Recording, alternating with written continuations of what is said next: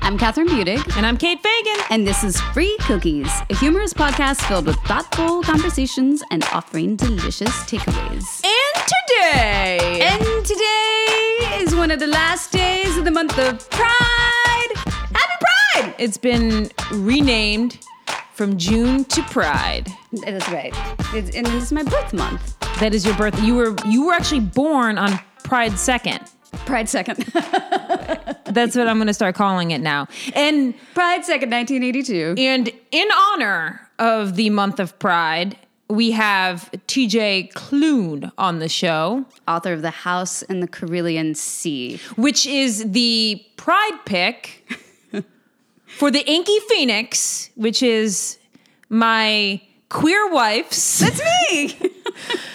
book club about a phoenix that rises from the ashes and that symbolizes each book you read and the ashes that it once again She needs to practice her elevator pitch for my book club. No, but go follow it at the Inky Phoenix because she picks books every month that have a touch or sometimes a dollop of magic. And magic and pride go hand in hand. Okay. Yes, they do. There is And some magic. I'd also there. like to point out that I am sitting in a full Pride getup right now. I just ordered this amazing rainbow set from our friends at Electric and Rose. What? I missed the Be True Pride sneaker drop. Oh. Okay, we'll talk oh. about that later. But I like the tie dye and I like all that. I got to get over my. See, this, this is like right a little microcosm for our relationship when I'm trying to talk about something that I have on that is amazing. And then all of a sudden it's about sneakers. That is actually almost always what it's about. That's true. But so, in honor of today's episode, TJ Klune, We're going to talk about Kate. Pride Month. I'm not gonna say anything for the rest of the show. Okay. You have fun. You have fun. Finally, people, you're all mine. um, well, we thought as a couple, because we are united and do everything We have equally. one brain now because of the pandemic. We've merged. uh, we thought because we have TJ Klune on and it's Pride and we are queer that we would talk about our favorite queer movies. which set my heart alight because I, you know what movie I'm going to talk about. I do know You exactly know what movie I'm going to talk oh, about. go, there, girl, get it. It's not Home Alone. So Kathryn said to me, It's not Die said- Hard, it's not Home Alone, and it's not Jurassic Park. Although we have talked about dinosaur erotica. we have uh, the, earlier this season, and if you want to go back and check that If you out, want some gay can. dinosaurs and erotica, we can go there. no, but let's so focus. th- this is really important because I think part of the mission of Pride Month is to make sure that all the magical awesomeness that is queerdom gets. Uh, sh- gets shot out so that everybody gets rain confetti down and they get just a little bit of the magic of pride on them. And if you want to absorb some of that magic, of you, baby. if you want some of that magic in your life, you have got to watch. Kathryn, what am I going to say? Uh, we haven't talked about this. What movie am I going to say? Girl on Fire. No, no, no, but very close. Portrait Portraits of a lady on fire. which is this girl is on fire. That's as much as you're allowed to sing. Oh. No, because of the laws that you can't sing too much Oh, we'd have you to pay for it? Yeah, no. You, can you guys see again? Microcosm, microcosm. oh, man. Okay, so Portrait of a Lady on Fire. Portrait of a Lady But on Fire. It's French. This is this is what's hard. Is my pitch for it is like It's a French movie, though. it's a yes? French movie set in the late 1700s, guys. Are you guys not excited yet? Are you not? So there's subtitles. It's a it's a drama period piece, but it's fucking awesome. But uh, before I get, I'm not going to get into the details of the movie. That i- that to me is the best queer movie, but also one of the best movies that was gorgeous. Yeah, that um, highlights a bonfire story. scene in the middle of the movie, and this song that just starts out as rhythm and or a cappella. I can't remember now. That doesn't mean it wasn't important. It means it was so good that I can't encapsulate it into words. You can't. Um, and you know what? Wait, this is a, this is a test. Oh. That song Yes. So the movie's set in 1760. Yes. But that song is from 2020. Okay. What would that make it? The fact that they put that song in the movie in 1760s. Oh, anachronistic. Close. And and uh, and uh, Anna anachro- Anachronistic. anachronistic. Well, this, this is oh my god, our listeners. They're like they're basically in our living room for coronavirus when we we're trying to learn the word anachronistic. Like I know, we I learned a new vocab word the other day, and I was like, "What's anachronistic?" And my encyclopedia wife was like, "Well, darling, da da da da da da da." And now I, I this is how I learn words. Is I'm like Anna and K, Ker, Ker, Anna Karenina. Anna Karenina. Anachronistic. If that was in 2020, it would be very anachronistic. Um, so I want to get to your favorite queer movie. Mm. So please, do, do or did you know that I was going to monopolize the conversation, and so I knew you didn't that, even I come knew up this song one. was going to dominate this song. This movie was going to dominate the conversation. I don't favorite is tricky because um I'm, and I'm also going to butcher titles because I butcher titles of movies and songs and artists all the time. That's what I'm really good at. Um you know which one I loved lately? Was it Love Simon? Yeah, yeah, love, yeah, Love, Dear- comma, dear- Dear yeah, Simon no, or- it was Love Simon. Love Simon. Yeah. It was set in high school about a young queer boy. It was just so Yeah. touching, so beautifully executed. I also think Sex Education, I know this isn't a movie, but I just have to point out that Sex Education is one of the most inclusive, um, both like uh, race, sex, gender, um, disability. Like, I- I mean, they even talk about being asexual in Yeah. the show. It's truly just a remarkable, remarkable show that's incredibly funny. I just find myself smiling, like grinning. You know, when you grin when you're watching something and it hurts, that's the kind of show it is. And then the next second you're crying because it's really emotional. Um, and it's British, and I just love British things. and that's on Netflix. And that's on Netflix. And then Timothée Chalamet, Shamalama Oh, Timothée Chalamet. Chalamet, My Sh- boyfriend. your boyfriend. Yeah. Uh, obviously, his movie was "Say My Name." Call me by your name. Call, wow. I guess I could have actually written these down before we did this episode. No, then it wouldn't be as charming. What is it? Say my name. Say- say- call me by call, me, by, your name. Yeah. My name. Call me by your name. You guys are going to figure this out on the Google machine. And then finally, the last one that I'd like to butcher: uh, blue is the coolest shade. Blue- No, blue is the warmest color. Although there's some drama around that now because it's directed by a man, and apparently the the sex scene in it, which was legendary, because legendary it was like sex scene. It is the most realistic sex scene.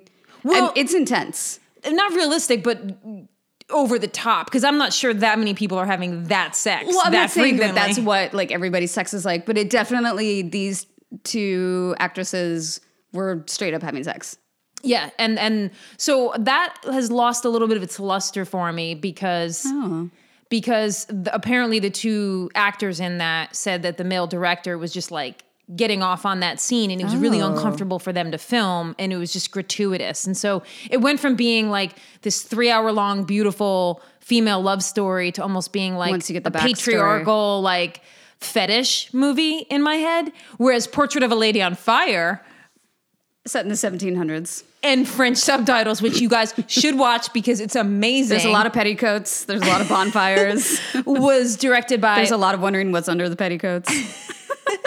was was directed by a woman, and it's uh, the, Thank the whole. God. We need more female directors. quickly before we get to TJ, because remember he's on the show today. yes. Um, I'm sure TJ is going to love this intro. He's gonna love it. Before we get to that, I I do want to talk for one second about how before I knew fully that I was gay, and while watching movies growing up, and they'd be romances and love stories, and like I just didn't understand what they were not interesting to me.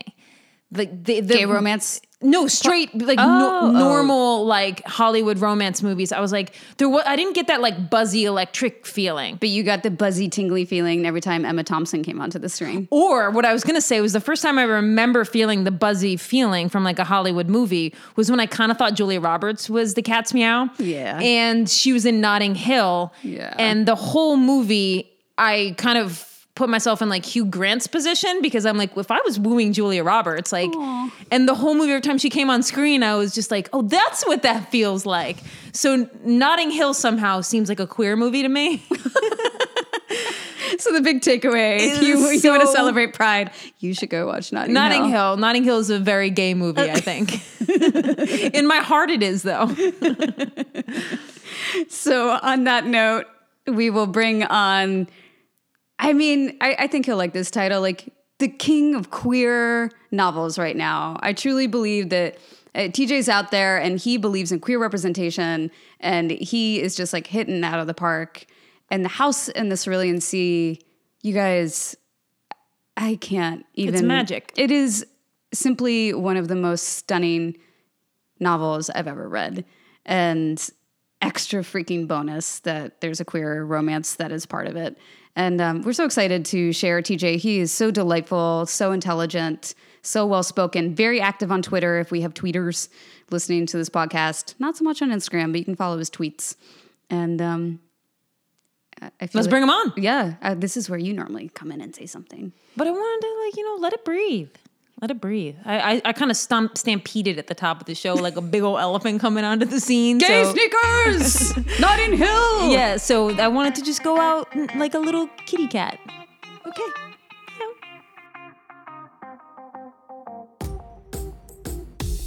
TJ Klune is a Lambda Literary Award winning author and a former claims examiner for an insurance company.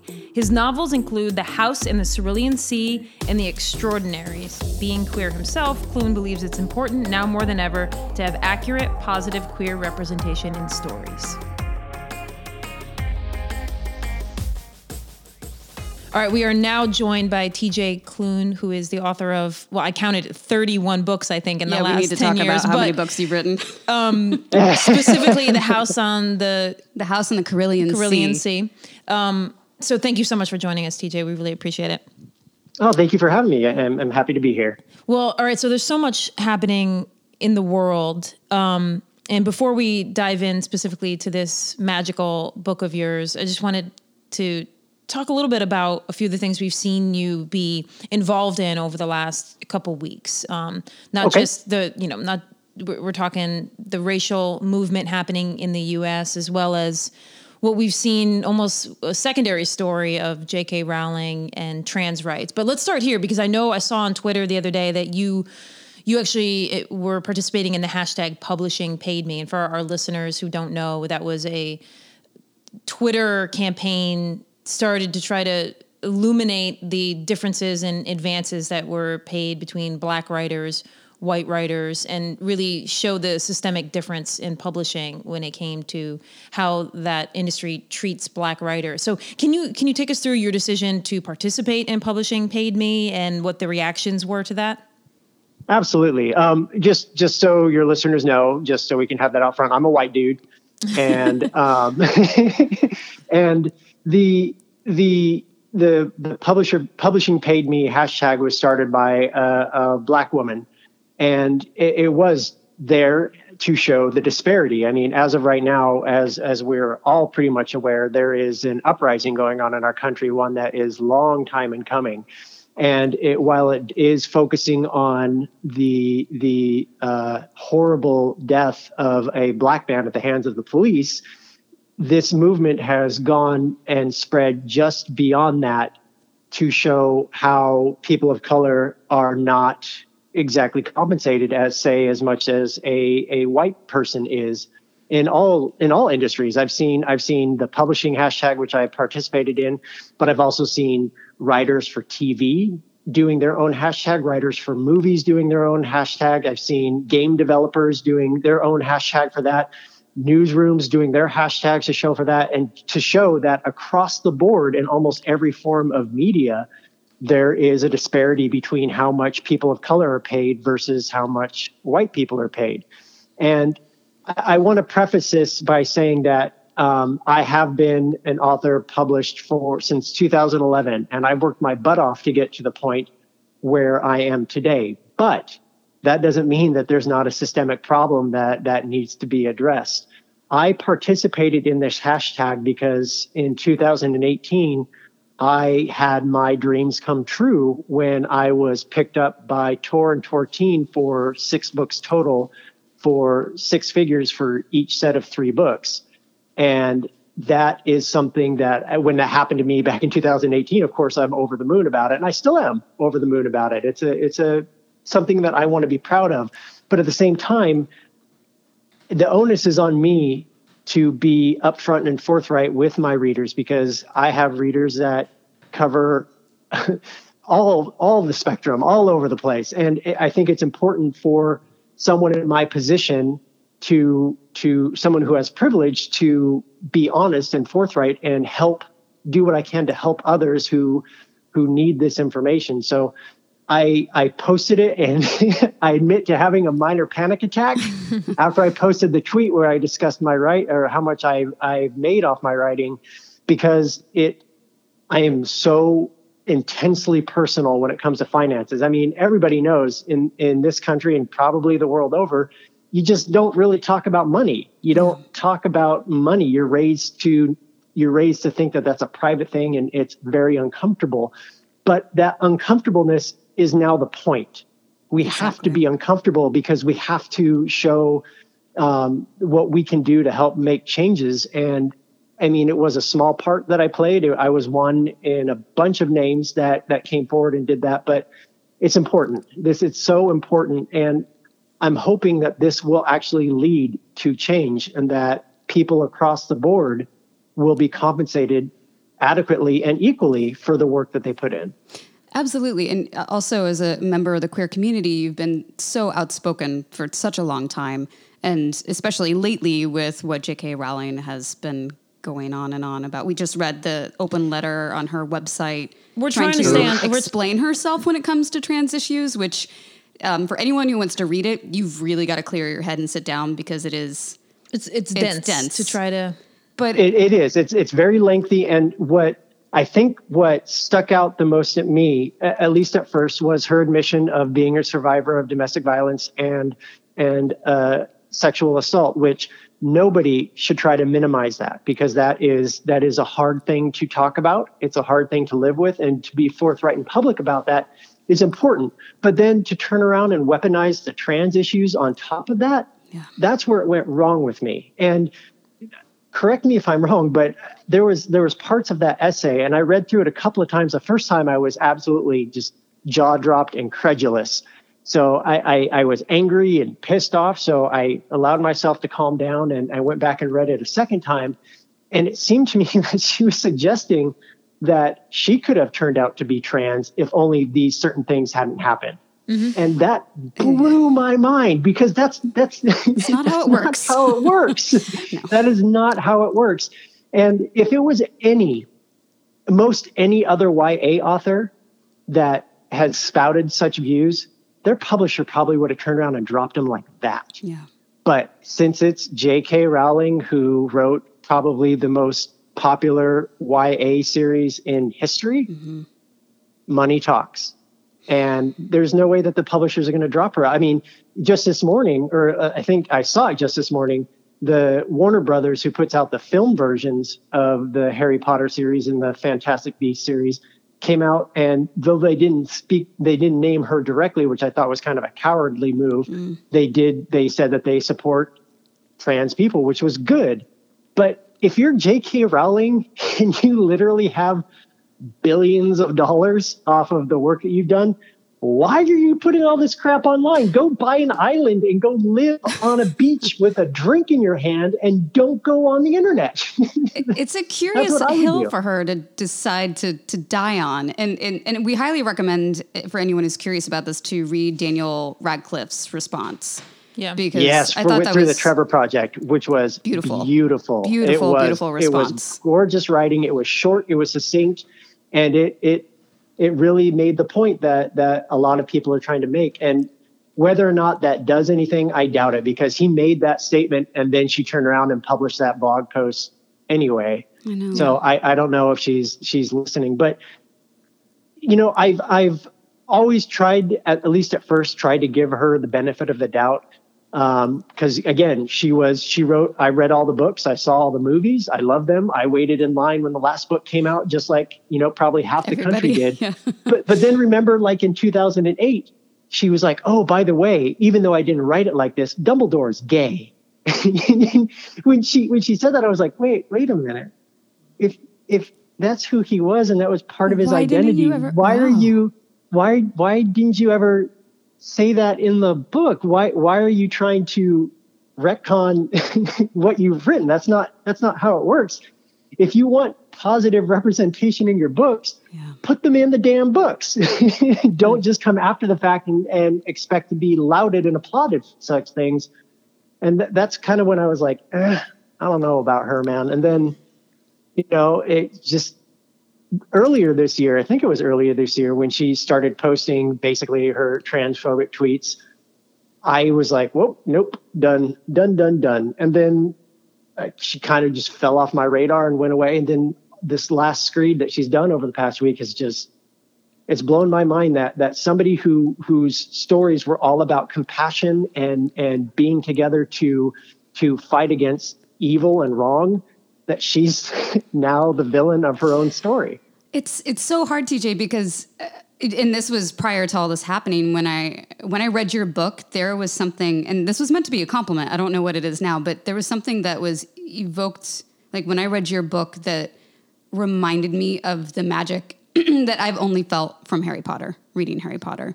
Like you captured something that is so special in the House in the Cerulean Sea, and everyone, all the readers from my book club and friends who've read it, when I've asked them, like, what do you want to ask TJ Klune? We're talking to him. They're all like, I don't have a question, but can you just tell him that I love him so much and that I held the book like a baby for an awkward amount of time to my chest when I finished it? And you, and it, it's truly the first time I have felt that energy since her books, and it makes me so sad to to now not even be able to really say that because I feel like she is stripping the magic away from so many people by this truly bigoted speech that she's spewing out. Right, and, and let let's be let's be clear here. Anybody that we have the right of free speech. Yes, anybody absolutely. can anybody can espouse their beliefs the way they want to, but just because you have freedom of speech doesn't mean you have freedom from consequence. Yeah. And she is going to be facing the consequences of this. And for the fact that she did she did all of this during during the the the the rising of, of Black Lives mm-hmm. Matters during Pride Month during the middle of a pandemic. It's just it I, I just don't understand why she she felt the need to post in the first place, but then to just turn around and double down.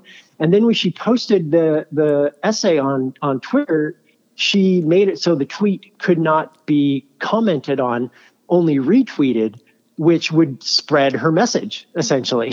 so she didn't want to get anybody, killed by the ratio, you know? Right, exactly, exactly. And she would have been. And I, what I, what I, obviously, I, I feel for for everyone affected by her words, but I, I feel so bad for that fandom, that community that that has held up these books and these movies for so long yeah. as like a paragon of of virtue and and and niceness and kindness only to have the author of all of that turn around and slap you in the face. Yeah. That just it blows my mind that that's that's what she has chosen to do with her time.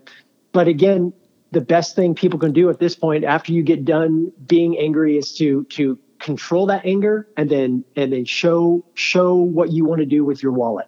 Don't go to the movies. Don't buy the books. Don't buy the merchandise, anything like that, because some of that undoubtedly goes into her pocket. Yeah. Right. So I just I feel really bad for all of those people, and I hope that I hope that J.K. Rowling will have a come to Jesus moment. but it's okay because they can wrong. all read The House in the Cerulean Sea now yeah. and get the same feelings. Yeah. and I promise I will not be a transphobic asshat. so that's how it goes. All right, so I'm. Uh, I wanted to read a, a, quote from page 104 and 105 of the book. Um, I'm going to read your own words back to you because it's it's Mr. Parnassus who says sometimes our prejudices color our thoughts when we least expect them to. If we can recognize that and learn from it, we can become better people. And uh, that seemed very appropriate for a lot of white people right now who seem to just be waking up to the recognizing the racism and then trying to figure out how they can become better people for it. But the question I wanted to ask you is that when you were sitting down to write this book, did you actually like in a premeditated way have things you wanted to convey and then I go did. about building characters or was it or was it they just came about through the writing well i did because let's let's let's jump back a little bit in in time because i wrote this book at the beginning of 2018 so if you think about it, that was two years ago. And I wrote it at the time because I wanted to write a book about hope and kindness. That was my mm-hmm. main goal was to write a book about hope and kindness and, and, um, do the best that I could with that and put it out into the world because at that time we could have all used some hope and kindness. Little did I know that two years later, the world would be on fire right. and everybody would just be losing their damn minds. It, it, it, when this book came out, this book came out on March 17th, and that was right when the pandemic was really kicking into gear. Like literally, the Tuesday this book came out, that week was when everything exploded. Everything was shutting down. Everything was going crazy. And so after I got over my my the chip on my shoulder, the poor me, oh, why can't why did this have to happen now? I realized that there was probably no better time for this book to come out because we all are fed a diet of outrage every single day on what is wrong with the world and we need we want to try to find a way to to make it better to fix it so everybody can be lifted up but i think we could all use a little bit of a break from that too which is why I, I think that this book came out at the right time and i didn't i didn't write this book with the specific issues of today in mind because I didn't know obviously how bad it was going to get. But I I wanted to I wanted to write something that people when they close the final page and they they closed the book that they were able to just let out this happy sigh and that everything everything might be dark but it can be a little bit brighter every now and then. Well, and yeah. Go ahead. Oh, I was. Uh, yeah, I was My about to do a happy just, sigh. Like, smiling big and broad.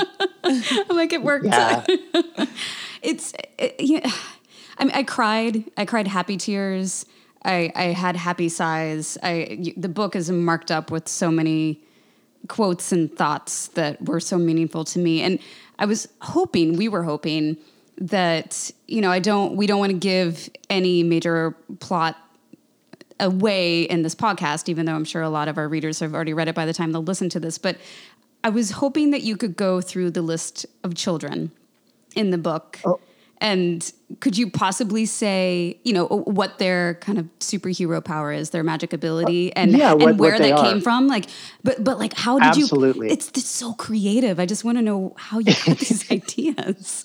Well, uh, can you start with Chauncey, please? Our, that Chauncey's our Chauncey? favorite. Chauncey. Yeah, he's he's my favorite too. Absolutely my favorite. And Chauncey. and to just to give back the little backstory on them, I, I when I first started out, I wanted I knew I was going to write about magical something about children facing discrimination about who they were and, and what they could do and the bigotry that came with that. But I didn't quite know how to make the pieces fit. So I, I decided to start researching orphanages in the 19th and the 20th century. And I was, I, as I sometimes happened, I, I'm on Wikipedia and I'm clicking through article after article because that's usually my jumping off point. And I came across something known as the 60s scoop. And in Canada, in the late 1950s through the 80s, uh, Indigenous children were taken from their homes and put into government run facilities. The goal, as it were, was essentially assimilation, that they were going to adopt these children out to middle class white families in Europe, the United States, and Canada and it's estimated that by the end of the 60 scoop, 20,000 children had been removed from their homes. Jeez. And it wasn't until 2017 that the victims of the uh, of the 60 scoop were awarded compensation for what they'd been through. And with that idea in mind, I, I wanted to to think of that and how that must feel for those kids, especially since after I finished writing the book in the spring of 2018, in the summer of 2018, news broke at our southern border about families being separated from their children and put into government run facilities. It was this weird cyclical thing that that um, that we just don't seem to learn from our mistakes. We we we always seem to repeat ourselves in the worst possible ways. But the children, while while the story is about Linus's journey to becoming from going to being a, a cog in a bureaucratic machine to standing up for himself and others. I know that the kids are the true stars of the book. Chauncey is an amorphous green something that he wants to be a bellhop more than anything in the world, and he's literally made of pure sunshine. And he is by far my favorite, just because his innocence is something that that no matter what's happened to him, no matter if people are scared of him just because of how he looks, he's never let that defeat him. Mm-hmm. And it was important for me to show that because some of the other kids in the book aren't as lucky. Take Sal, for example. He is a, a shifter. He, I'd, I'd already, I've written a popular series about werewolves, so I didn't want to go that direction. So I said, why the hell not? I'll make him a were Pomeranian. and his, his backstory is a little bit more tragic. He's the newest inhabitant of the island, and he has suffered abuse. Uh, it's not in explicit detail, but it is hinted at that he has suffered at the hands of people who are supposed to protect him. From there, we have uh, Talia, who is a girl garden gnome with a long flowing beard and a propensity to threaten anyone she thinks will hurt her family by preemptively digging their graves in her garden. you got the forest sprite Phee, who distrusts um, anyone she doesn't know and can grow trees out of nothing. And probably my second favorite is Theodore, the wyvern, a very small dragon who hoards button under, buttons underneath his couch. And from there, we can go to Lucy, who I think has probably proven to be the favorite of many because he is funny, he is smart, and he loves what he calls dead people music. And he has admitted, he admits that he has spiders in his brain. And obviously that because that's because of his what he is he is a six year old antichrist it, i got some uh, good omen vibes from neil gaiman and terry pratchett from yeah Lucy. i i ne- i have never read that book oh, so i watched good. the the the miniseries when oh, the, it came out last Amazon year Prime, but yeah right yeah and I, I absolutely enjoyed it um, i I think that I kind of went in a different direction, but it was it was the the that miniseries. I can't attest to the book, but I, I know many many people love it. But that miniseries was glorious because it took a what could have been a dark subject, which I mean, you're thinking the Antichrist. At most 99.9% of, of versions of the Antichrist in film and books and television are all terrible. But it, it made the the Good Omens, the the miniseries was a happy, funny thing, and it did have its moments of darkness, but it didn't let the the it didn't overshadow the brightness of it, and I I loved I loved loved that. TJ, we mentioned at the top of the interview. I don't know if I have this number right. I, I counted on on Google. You've written thirty books since 2011. Does that sound? This is right? no. The, I, there's a few short stories in there okay. that that I've published in anthologies are for free. The House in the Cerulean Sea was my 25th novel. So, uh, can you just take us through the the road to to you carving out a path to becoming a full time writer and and and the kinds of stories you've wanted to tell along that journey? And do you write all day long? Yeah, every day. I know, right? It's it's nuts. Well, I back in 2010 uh, or even before that, I wanted to write a book. I knew I wanted to write a book. I'd been writing stories forever, ever since I was a kid. I used to carry this notebook around with me when I was six or seven, filling it with with stories about which basically looking back is essentially fan fiction about stories about me and a character from a video game fighting bad guys together. and um, it, it only absolutely blossomed from there because writing is the one thing that has that helped me to clear my brain. I'm, I'm neurodiverse. I have ADHD, so it can be hard for me to focus. It's gotten better as I've gotten older, um, but writing has always calmed the bit of a storm that I had in my head. So back in God, 2009, 2010, I said, you know what? I'm going to sit down. I'm going to write a book. And so I did. And once I finished, I was like, oh, this is so good. People are going to love it. It's going to be so great. and then I turned around and I Googled gay publishers and I pulled up, I clicked on the first one that I found and said, I don't know what I'm doing, so I'm just going to send it in to them. And weirdly, they got back to me a couple of weeks later saying, Yes, we want to publish this. Here's a contract. Here's what we'll pay you, blah, blah, blah. And it just blossomed from there. I was in, I was at that time, and for most of my writing career, I was employed with an insur. I was a claims adjuster at an insurance company. So I would be working 50, 60 hours a week. And then I would come home and write until probably like one or two o'clock in the morning and then turn around and get up at 5 a.m. and do it all over again. And I, I survived barely because it was important to me. I wanted to do this more than anything in the world. And so I kept on writing, kept on writing, nearly killing myself doing so. But, you know, when you want something bad enough, you have to work for it. So I uh, continued writing, and, and the most I think I released in one year was four books in one year, which I can never, ever TJ, do something like that nuts. again. It is. It absolutely is. It is. I know, but you really don't have to write more than a book a year, and even that's a lot. well, it's the House in the Cerulean Sea. I wrote that in three months. wait, wait, wait! Before Whoa. you before wait, wait, before you continue, I did have this question, so I'm going to ask it now, and then we can continue down the road we're. But yeah. Can you? So the first draft of the House in the Cerulean Sea. Um, Which must have taken one month. One month. No, no, no. But the, can you like because Kathryn's working on a, a revision of, of, a novel she's written now, and I, like it's interesting to see maybe what characters are being introduced on that second revision, or like what ideas for your main character you're now weaving throughout. Can you share with us the difference between the first draft and the final draft, and maybe? Oh, absolutely. So there was a part in the book where Phee it goes out after their adventure with Zoe to go into the forest, and and Linus follows them to see what they're up to. And she goes out there and she she tells them about the trees that are clones of each other, about how underneath um, it might they might all look all the same, but underneath there's a wild and vast root system that allows them all to continue to grow, which I, I felt was important for her as a character because she needed to be more humanized. And, and without that scene, I think that there might have been something lacking for her. Uh, you know, all the other all the other kids had have a bright moment to shine to take center stage, but she didn't, and and that was a mistake that I needed to rectify. So that's why I went back and added that scene because it was important that she get the same kind of of arc that the other kids got.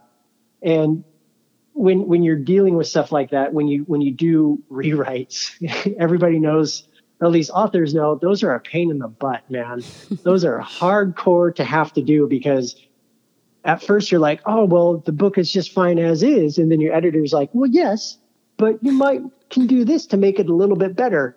And then, of course, you know, you have to do your whole, I don't know about that. But then once you get over yourself like you should, that's when you realize that, you, that the editor has a point. And my editor had very good points, which the book, honestly, for for I'm proud of the book, but it's better than it has any right to be because of my editor and and her her feedback and how she developed the story with me and, and helped me make it um, um, the the type of story that I wanted it to be. And that's I know that a, a lot of people might not understand, but editors are just the best. or the, when you find one that you click with, like I have with my editor, it's just it makes everything so much easier and and it it allows you to become a better writer because I I know I'm a good writer, but I want to be the best writer I can be. Not the best writer in the world, the best writer I can be.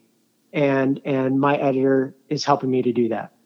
Absolutely. And I'm, I'm sure this was a conversation with your agent and not your editor, but did you discuss potentially making this book young adult? Or how did you decide that you wanted to take this to uh, uh, publish it as an adult novel versus it, that adult. actually came that came from Tor. Um, they when this when in the initial manuscript there were two instances of the word fuck in that book, mm-hmm. two instances, and my editor Ali said if we take those two words out, then this book will open up to a much wider audience. You could it'll be it'll be young people being able to read this with their parents anybody can pick up this book and read it because um, as she as she rightfully told me some parents will go into a bookstore and find a book and then they'll say to the bookseller or uh, to a librarian are is there any cursing in this and hmm. the librarian bookseller will say yes there's this and this and that might stop them from being able to read it. And I wanted this book to be as accessible to anybody who wanted it. Yes, it's a queer love story, but it's not just for queer people. It's for anyone who wants to read it. So when Tor asked me if I had a problem with removing those two words, I said absolutely not. Um, so that's that's really the only change that I had to make in order for it to be able to be read by anyone. Since it is Pride Month, and we haven't touched too much on that yet, how what role does being queer play in your identity and your writing? Being queer is part of me every every single story that I've written has queer characters as the lead characters. Um, when you're a queer kid like me, growing up in a rural place, I, I grew up in a very rural part of Oregon.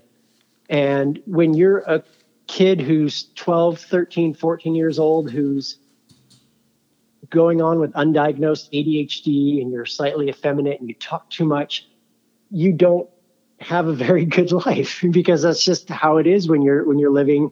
Basically i come from a family of rednecks. I can say that because that's my people. And it's it's it's hard when you're when you're a kid. You don't you turn on tv you turn on movies you read books and you don't get to necessarily see yourself in these in these forms of media.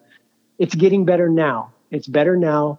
Um, especially YA being the the the forefront and the leader of diversity and pushing for diversity in in writing. Obviously, as we discussed earlier, there's a lot of work that needs to be done in terms of of giving authors of color the same opportunity.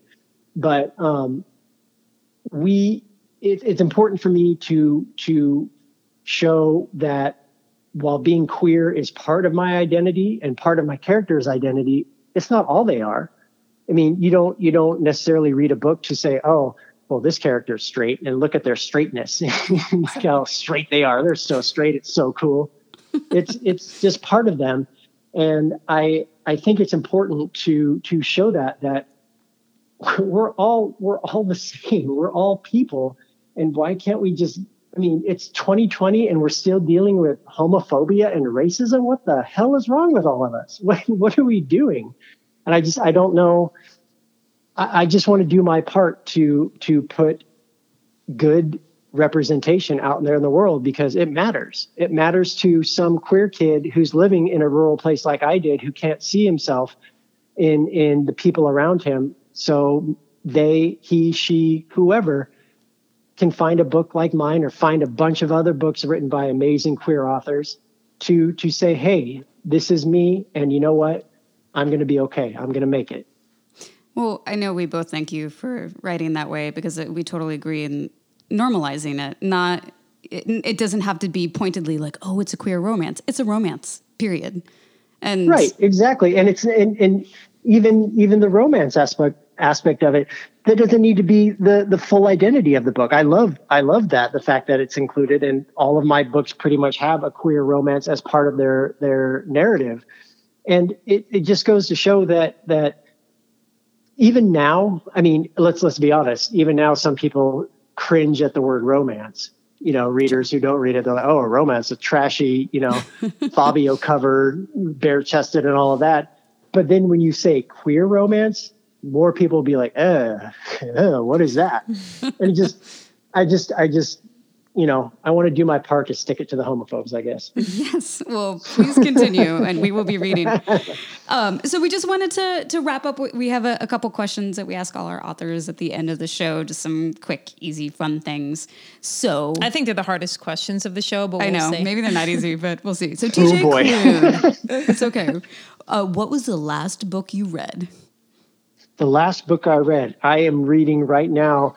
Oh man, I hope I don't mess up her name. Hold on one sec. I have to okay. on my phone because it's it's really good, and I want to make sure that I'm looking at right.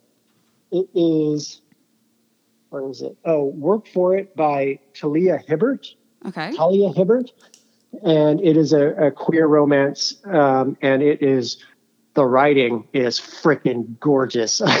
I opened it up thinking, oh, okay, there's a shirtless hot dude on the cover might just be, you know, it might just be a dime a dozen, whatever. A friend of mine recommended it.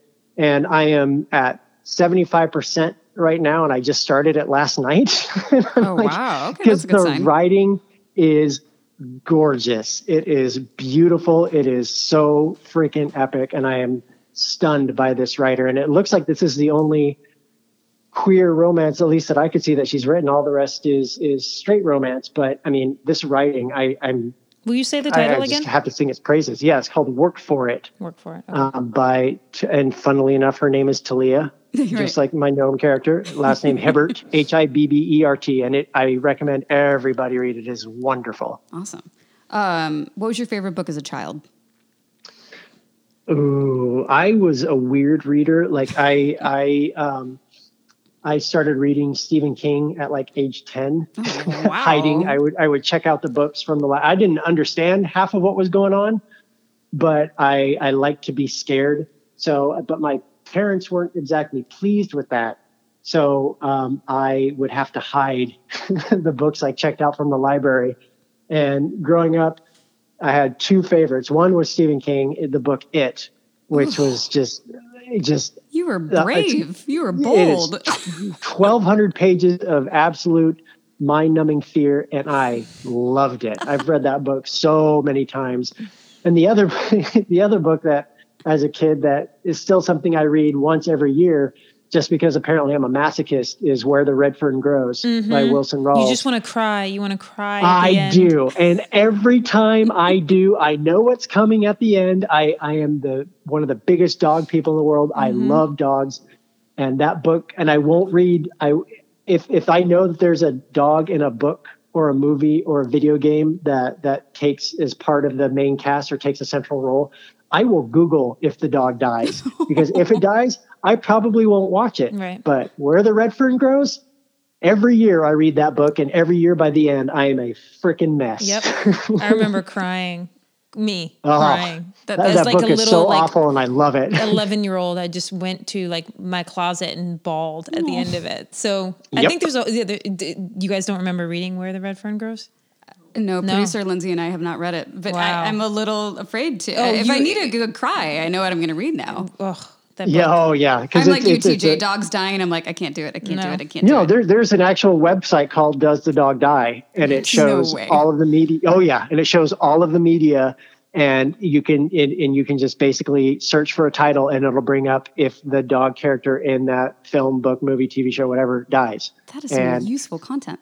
I have I have not watched things because of that because I don't I don't I can't You can't Take that emotionally do that stuff. to yourself. right but I then I do every single year by rereading the book.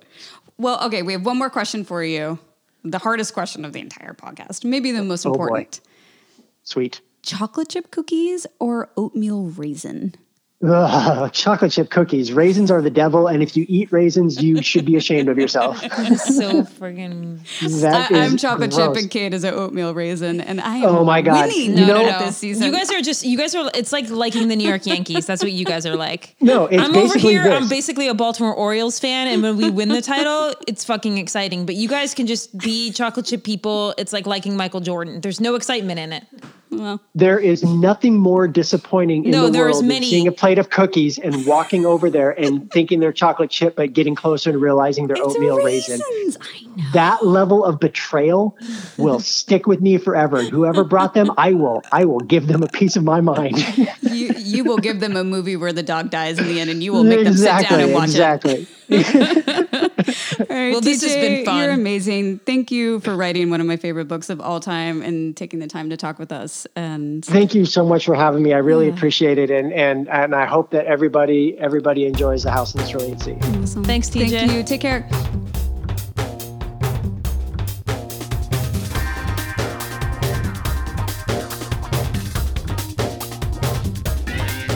And that's a wrap. But I forgot to mention, we got so excited about our career TV shows and movies at the beginning of the show that the Women's Health magazine asked me to put a collection together through the Inky Phoenix of some of my favorite LGBTQ authors for Pride Month. So you can check it out. I, I collected more recent authors and books that have come out this year. But if you want to check out that list, you can find it at the Inky Phoenix or you can check it out on Women's Health Mag on their Instagram. And um, Hollywood Reporter asked me to put together a list of the best queer movies, and I put that list together. And it was Portrait of a Lady on Fire, um, and Notting Hill. So you guys can check that out at thehollywoodreporter.com and just look it up. and it'll be there. It'll totally be there with Kate Bacon's name on it. That's right. All right, but really, that is a wrap of the show. And this is the time of the show where the good shit happens. This is where the good shit goes down. We want to thank our producer, Lindsay Collins, because this show would not happen without Lindsay Collins. And you can check her out on F&B Radio. That's her podcast. You can find us if you want to email us at freecookies.podcast at gmail.com or at freecookies on Instagram. Free Cookies Podcast on Instagram. Please, please, please go follow the Inky Phoenix on Instagram, you guys. You have to follow the Inky Phoenix so you can get book recommendations like The House in the Cerulean Sea and And join us in on conversation. We just, it's such a lovely community and family that we're building over there. And I love to hear what you're saying. We've just, we're building off of each other. It's, it's a special, safe place. it's a special corner of the digital universe. So go on over, bring your sneakers, hop on in. Or But your, they won't be your breach your be pride true. outfit that I didn't get to elaborate on, and no one will know what I'm wearing. But if you want to support our show, you Mm. can support us through Patreon. That's patreon.com forward slash free cookies podcast. Or you can rate and review us on Apple, Apple, Apple. Apple Podcasts. Oh, PPL. And I just want to give a shout out to the amazing five star reviews that have come in. Thank you, Cade. Do She mm, hasn't practiced this K in advance. do K doy sits at zif jivif. That's not a bot. That's a real person. It was love, love, love, five stars. And they loved our podcast. Laugh, you are the best. You're what is wrong with me? Why am Roll. Oh, is that rolling on the floor laughing? Ro R O laugh? Row Oh. is the best. Row laugh and I talk all the time on Instagram. And Ashley St. John. Oh, that's my student. I love you. She said it's the most delicious podcast. Okay, but most of the people we don't know, and these are just random people who love our show. We don't know, not all of them are just our friends. I mean, it's not like I bake cookies and send them to these people on a regular basis to get these kind of reviews. that doesn't happen. That doesn't happen. So that's our show. It's a wrap. We out.